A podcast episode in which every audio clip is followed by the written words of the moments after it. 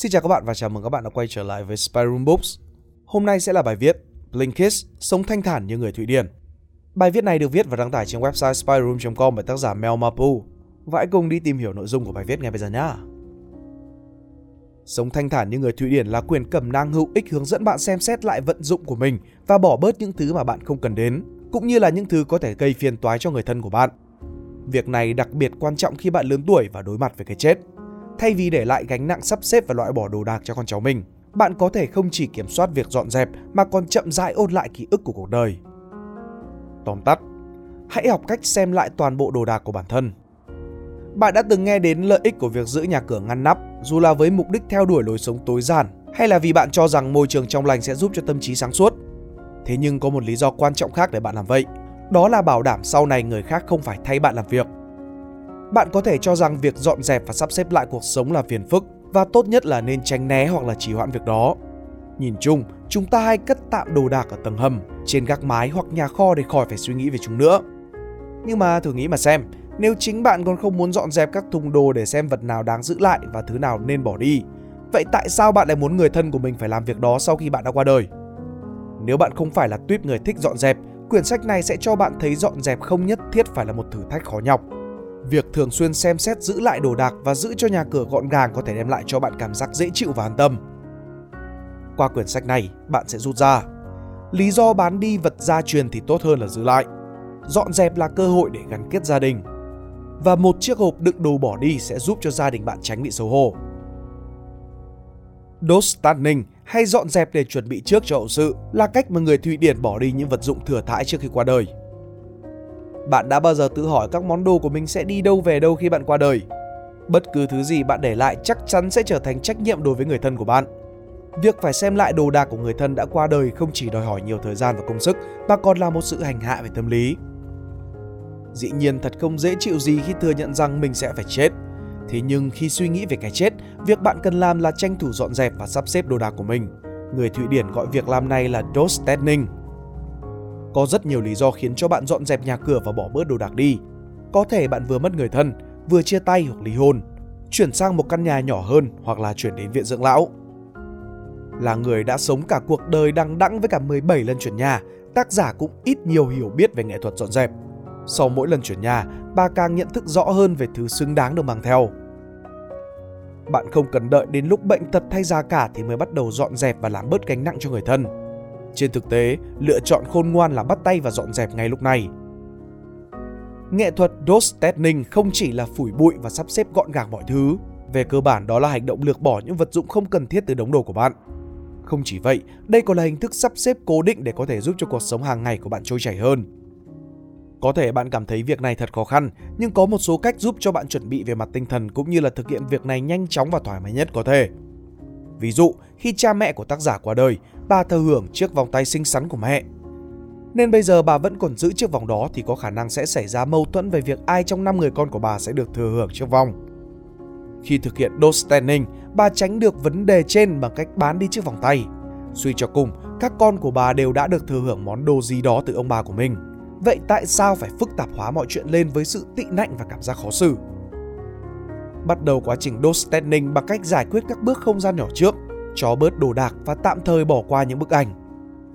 Sắp xếp đồ đạc của bạn sau khi bạn qua đời là gánh nặng đau lòng đối với người thân, nhưng việc tìm cách giảm bớt số đồ đạc đó cũng sẽ tốn khá nhiều thời gian. Tuy nhiên, càng trì hoãn thì mọi chuyện sẽ chỉ càng tệ hơn. Do đó, hãy bắt đầu tìm hiểu các phương pháp để quá trình dọn dẹp diễn ra dễ dàng hơn.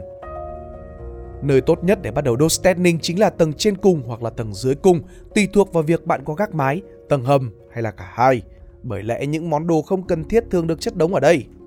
Có thể bạn cũng sẽ tìm thấy cả một đống đồ lặt vặt bị lãng quên trồng chất trong tủ ở trước cửa nhà. Dù đó là dụng cụ thể thao mà nhiều năm trước bạn không đụng đến hay là ngôi nhà búp bê bám đầy bụi, hãy xem ai có thể sử dụng hoặc là thích món đồ đó. Nếu không chắc, bạn có thể mời mọi người đến nhà để xem qua sách, đồ chơi hoặc là dụng cụ mà bạn không dùng nữa. Đây là cơ hội tốt để gắn kết các thành viên trong gia đình lại với nhau, đặc biệt là những đứa cháu không biết nhiều về thời trẻ của ông bà mình. Khi xem lại đồ đạc, bạn có thể gợi lại những câu chuyện, ký ức cũ gắn liền với cả món đồ đó. Việc này lợi cả đôi đường, bạn có dịp gần gũi hơn với người thân, còn họ có thể tìm thấy những món đồ mà mình yêu thích. càng dành nhiều thời gian kiểm tra và sắp xếp lại đồ đạc, bạn càng dễ dàng biết được món nào cần giữ lại, món nào nên bỏ đi hoặc là đem tặng ai đó. Ví dụ, mẹ chồng của tác giả sở hữu cửa hàng bán đồ nhập khẩu từ Nhật Bản, bao gồm các giỏ đan thủ công, đồ sứ quý giá và khăn trải bàn. Những năm sau đó, bà bắt đầu tặng mỗi thành viên trong gia đình một món từ kho đồ của mình, góp phần làm đẹp cho tổ ấm của người thân mình.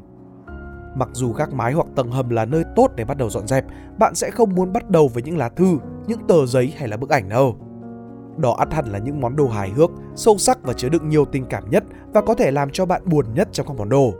Chúng có thể khiến cho bạn phải tạm dừng việc dọn dẹp để lật từng trang giấy, nhấn chìm bạn trong biển ký ức và khiến cho bạn chậm trễ dọn dẹp những món đồ khác. Vì thế hãy trở lại những món này cho đến khi bạn dọn dẹp được kha khá các món đồ như là nội thất, sách vở và những vật dụng chiếm nhiều diện tích.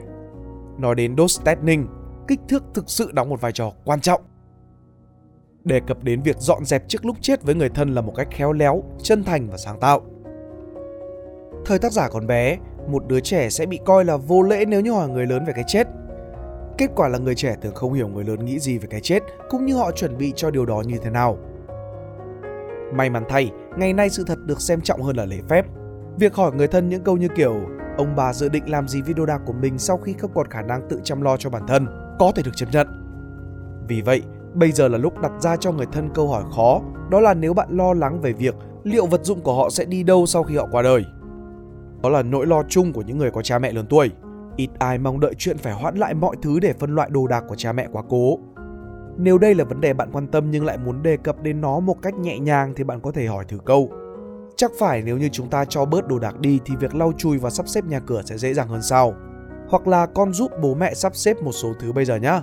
Như vậy sau này chúng ta đỡ phải dọn mọi thứ cùng một lúc. Nếu lần đầu tiên bố mẹ của bạn vẫn không hiểu gợi ý, hãy thong thả và thử diễn giải lại vấn đề vào những lần sau. Chắc chắn việc đề cập đến đốt standing một cách thanh thật và khéo léo là một thử thách. Do vậy nếu như mọi cách đều thất bại, bạn có thể thành công nếu như đề cập đến truyền thống của người Viking. Vào thời của người Viking, người vừa qua đời được chôn cùng đồ đạc của họ để đảm bảo họ không thiếu thứ gì ở môi trường mới sau khi chết. Ngoài ra, tập tục này còn có thêm lợi ích là giúp người ở lại tiếp tục sống mà không bị ám ảnh bởi đồ đạc và linh hồn của người đã khuất. Dĩ nhiên điều này không còn thiết thực trong cuộc sống hiện tại, vì với đủ thứ món đồ linh tinh mà ta tích lũy, có lẽ nấm mồ của chúng ta sẽ phải có kích thước tương đương với một hồ bơi khổng lồ thì mới đủ sức chứa hết được mọi thứ. Chú ý đến những bí mật thầm kín trong lúc dọn dẹp. Nếu bạn có bí mật sâu kín nào đó chưa từng chia sẻ với ai, hãy nghĩ xem sẽ khó xử như thế nào nếu như người thân khám phá ra bí mật đó khi bạn qua đời. Hoặc hãy nghĩ đến việc bạn không muốn tình cờ bắt gặp bí mật mà có thể làm thay đổi suy nghĩ của bạn về một người thân. Vì vậy bạn hãy tránh cho người thân của mình khỏi tình huống đó bằng cách bỏ đi những lá thư riêng tư, nhật ký hoặc bất kỳ thứ gì có thể làm tổn thương họ. Và đừng chỉ giấu nó ở một nơi không thể tìm thấy, mà hãy đốt đi hoặc là bỏ vào máy hủy tài liệu. Khi đang dọn nhà của bố mẹ sau khi họ qua đời, tác giả tìm thấy món đồ bất ngờ, bao gồm những bao thuốc lá bí mật mà mẹ bà đã giấu trong tủ quần áo. Nhưng có lẽ bí mật hơn là miếng thạch tín lớn mà bà tìm thấy ở trong ngăn bàn của cha. Hẳn là nó đã ở đó hơn 30 năm, có khi là từ cái thời họ lo sợ quân Đức sẽ chiếm Thụy Điển. Nhưng câu hỏi đặt ra, tại sao ông lại giữ nó lâu đến vậy? Phải chăng ông nghĩ một ngày nào đó mình sẽ cần đến thứ chất độc này? Sẽ chu đáo hơn nếu như bạn có thể tránh cho người thân của mình khỏi những câu hỏi băn khoăn đó và tự mình bỏ đi những đồ vật như thế. Nếu bạn không thể chịu được việc bỏ đi những món đồ chứa đựng tình cảm nhưng có khả năng gây phiền toái, hãy cân nhắc gom chúng vào hộp đồ bỏ đi. Bằng cách này, bạn không cần đốt bỏ những món đồ yêu quý và người thân của bạn cũng không cần sắp xếp lại vật dụng trong đó mà chỉ cần bỏ đi cả chiếc hộp. Bạn chỉ cần dùng một chiếc hộp nhỏ cỡ hộp giày và dán nhãn vui lòng bỏ đi để người khác dễ dàng xử lý. Một trong những bài học quan trọng nhất mà tác giả rút ra là bà biết khi nào nên buông bỏ, dù đó là đồ vật, thú cưng hay là con người. Hãy đặc biệt chú tâm và cân nhắc cách xử lý những hình ảnh. Một khi đã quyết định xong những món đồ lớn và bỏ đi những vật dụng cá nhân có khả năng gây phiền toái, giờ là lúc giải quyết những đồ vật tuy nhỏ nhưng đong đầy cảm xúc, những bức ảnh. Các tấm ảnh là khối tài sản có ý nghĩa to lớn đối với gia đình bạn sau khi bạn qua đời. Tuy nhiên ký ức của mỗi người khác và bức ảnh bạn trân trọng chưa chắc đã có ý nghĩa với cả con cháu bạn. Hướng dẫn của tác giả có thể giúp ích, đó là tặng cho mỗi người con một quyển album ảnh riêng. Bằng cách này, bạn có thể thỉnh thoảng gửi ảnh cho các con và để các con tự quyết định nên giữ tấm nào ở trong album của mình. Cách này hiệu quả đối với tác giả vì các con của bà luôn háo hức mỗi khi nhận hình, còn bà không phải lo về việc giữa các con sẽ xảy ra xích mích vì mấy tấm hình có một số mẹo giúp bạn ít đau buồn hơn khi việc xem lại các bức ảnh của mình. Trước hết, loại bỏ các bản sao thừa thãi và các bức ảnh chụp toàn những người bạn không nhớ nổi tên. Nếu người thân muốn có nhiều bản sao của một bức ảnh, hãy để họ tự làm điều đó. Và nếu bạn không nhớ tên những người trong ảnh, nhiều khả năng người khác cũng sẽ không nhớ.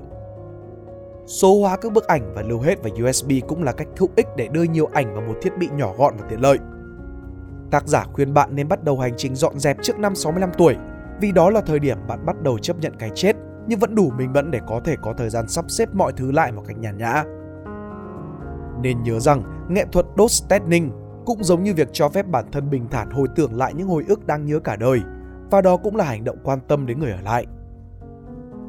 Tóm tắt cuối cùng, thông điệp chính, thông qua việc sắp xếp lại đồ đạc của mình để chuẩn bị cho cái chết và xem xét lại những gì bạn bỏ lại để cho người khác giải quyết, bạn giúp người thân tiết kiệm thời gian và tránh khỏi những đau lòng.